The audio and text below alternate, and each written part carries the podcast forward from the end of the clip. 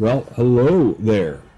This is Evangelist Timothy Gruber here at the Word of the King at Holiness Bibles for the Blind. Ecclesiastes chapter 8, verse 4 tells us that where the Word of the King is, there is power. We may say unto him, What doest thou? All right. To embrace Hebrew roots, chapter 6 by Victoria Dillon. Again, you can actually read this online, word for word at www.blessedquietness.com. www.b as in boy, L is in Larry, E is in Emmanuel, S as in Steve, S is in Samuel, E is in Emmanuel, D is in Daniel, quietness, Q-U-I-E-T, N-E-S-S dot com. Amen. And starting off here, I'm not going to read every single word here in chapter 6, Victoria Dillon's writing here tonight, but I am going to read here a portion of it. She talks here about Kabbalah initiation and then mentions Deuteronomy 7.26, where God says, Neither shalt thou bring an abomination into thine house, lest thou be a cursed thing like it. Thou shalt utterly detest it, and thou shalt utterly abhor it. For it is a cursed thing, Deuteronomy 7, verse 26.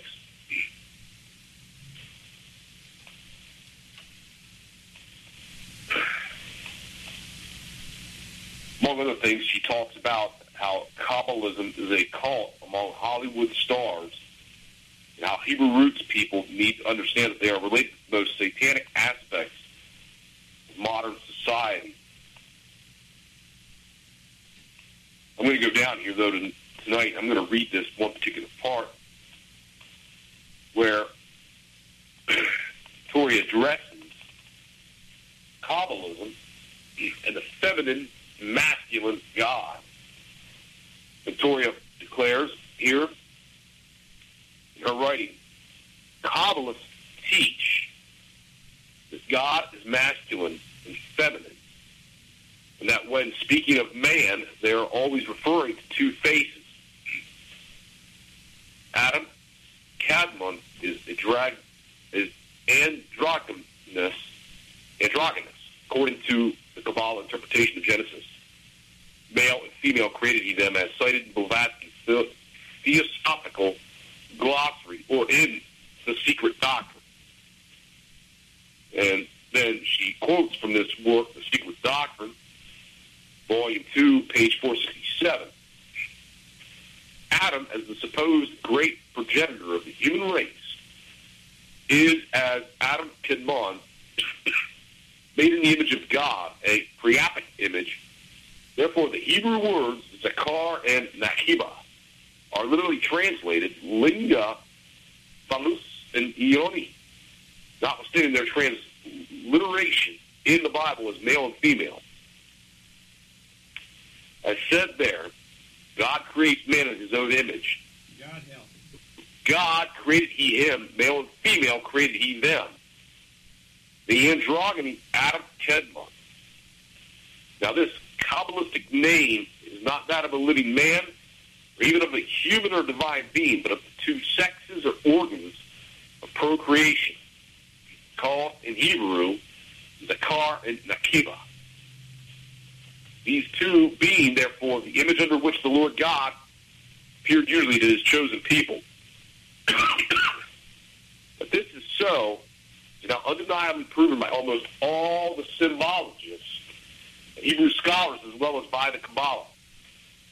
Therefore, Adam is in one sense Jehovah.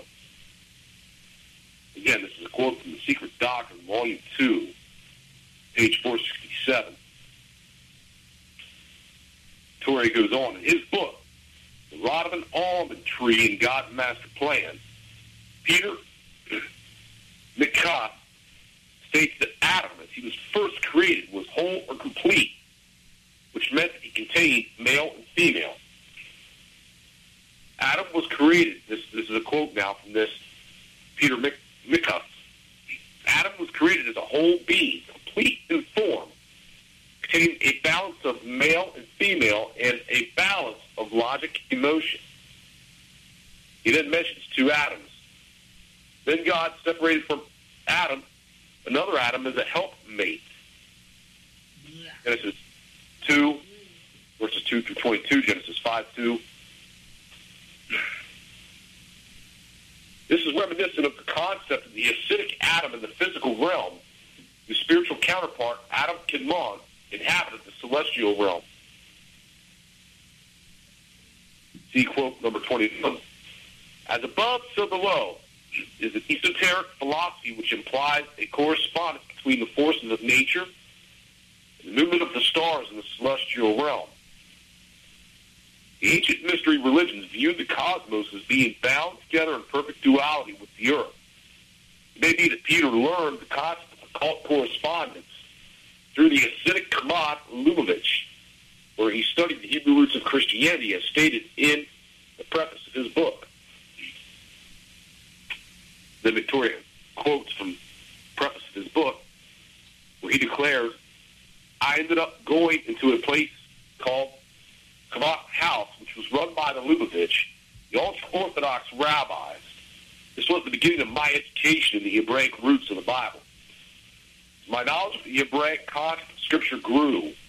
My God was being revealed to me in ways that cannot even be explained. I realized that if God had not preserved the Jewish people and their books, including the Bible, no spiritual truth and surely all of the culture of Scripture would have been lost to traditions of men, quote unquote.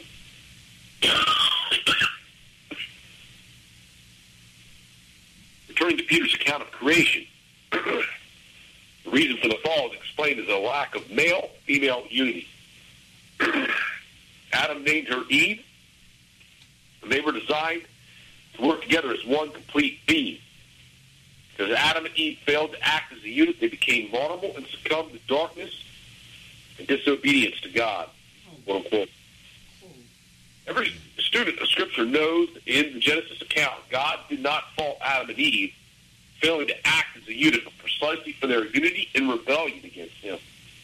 However, Jacob Boehme, whose contribution to theosophy is universally recognized, repopularized the theory that the androgynous primal Adam experienced an internal rebellion, the feminine against the masculine. Please. Again, Victoria quotes from one of these sources. The Judeo-Christian myth and theology of the androgyny of the primal man was successfully reinterpreted and re- revalorized by Jacob Boehme, 1575 to 1624. This great mystic and theosophist, Adam's sleep represents the first fall. Adam separated himself from the divine rule and imagined himself immersed in nature, by which act he lowered himself and became earthly. The appearance of the sexes is a direct consequence of this first fall.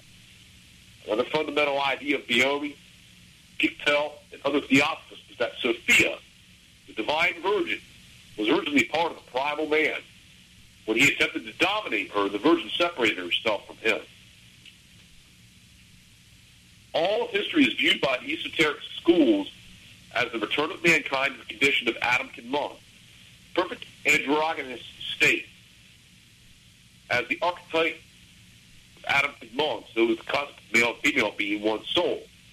Is that each soul and spirit start as a united male-female, which splits, and when a couple unites in marriage, it is the reuniting of that male-female soul.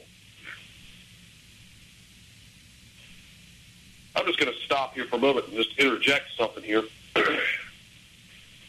Again, all of history is viewed by the esoteric schools as the return of mankind to the condition of Adam Kidmon, perfect androgynous state.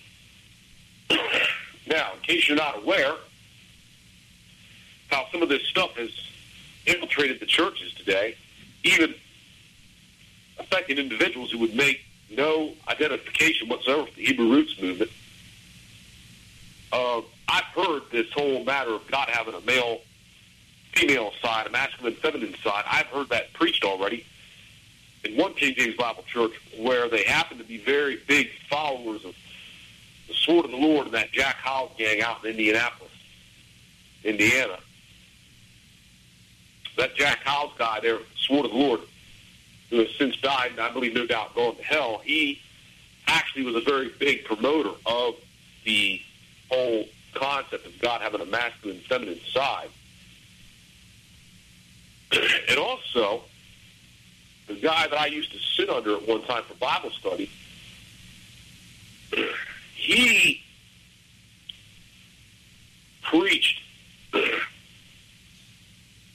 this dominion type theology that basically talked about getting back to the way things were. You know, getting back to Eden, he would say a lot of times. Getting back to Eden. And I see some of that. I see the spirit of that teaching here in this whole Adam Kidman mindset that uh, the Kabbalah and those that Hebrew roots promotes. Because again, all of history is viewed by the esoteric schools as the return of mankind to the condition of Adam Kidman. Perfect androgynous state, back to Eden, back to Eden, back to Eden. In fact, Myles Munroe, this one charismatic wolf in sheep's clothing that died not long ago, him and his wife both, and I'm sure Myles went to hell, and his wife probably, sure probably went with him. He also was very big on preaching this dominion type theology that talked about getting back to Eden. And again, it's the same thing right here that they're talking about here with the Hebrew roots connection with the Kabbalah. But uh, going to read this paragraph one more time and we'll continue here. All of history is viewed by the esoteric schools as the return of mankind, the condition of Adam Kidman, the perfect androgynous state. As the archetype of Adam Kidman, so is the concept of male and female being one soul. It is taught that each soul and spirit start as a united male female, which splits, and when a couple unites in marriage, it is the reuniting of that male-female soul. From the Hebrew Zohar, we see the Kabbalah concept of androgyny. Each soul and spirit, prior to entering into this world, consists of male and female united into one being. when it descends on this earth, the two parts separate and animate two different bodies. Time of marriage, the Holy One, blessed be He, who knows all souls and spirits, unites them again as they were before, and they again constitute one body from one soul, forming as it were the right and the left of one individual, quote unquote. Gershom Scholem stated in Zohar, the Book of Splendor, basic readings from the Kabbalah. It behooves a man to be male and female, always, so that his faith may remain stable and in order that the presence may never leave him, quote unquote. Unveiled explains the androgyny teaching by referring to the unification of the masculine, feminine side of God. Quote, and when they are conjoined together, they appear to be only one body. Hence, we learn that the masculine, taken alone, appears to be only half the body, so that all the mercies are half. And thus also is it with the feminine. But when they are joined together, two together appear to form only one whole body, and it is so. So, also here, when the male is joined with the female, they both constitute one complete body, and all the universe is in a state of happiness, because all things receive blessings from their perfect body, and this is an arcanum, quote unquote. MacGregor Mathers, introduction to Kabbalah Unveiled, states, Now we find that before the deity conformed himself thus, as male and female, that the rules of the universe could not subsist. Mathers explains that the Sephiroth contain the development and attributes of God, with some being male while other are female. The Holy Spirit is referred to as Ruach, or the Spirit meaning feminine or mother. Kabbalists believe that it is the union of the Father, masculine, and mother, feminine union of God, that begot the Son.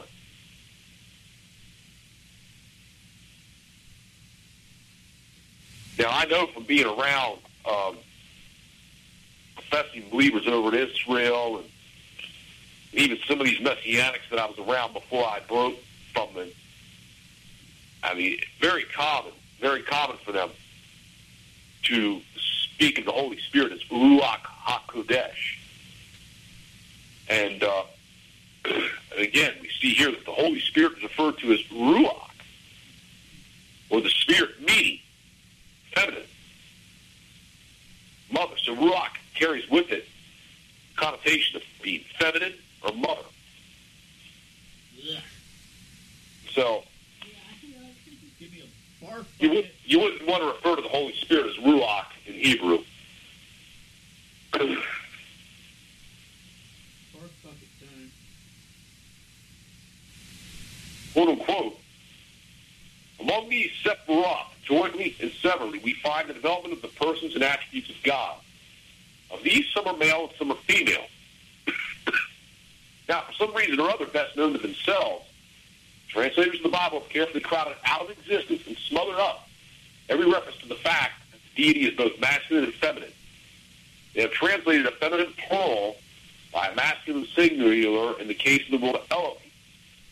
They have, however, left an inadvertent admission of their knowledge that it was plural Genesis uh,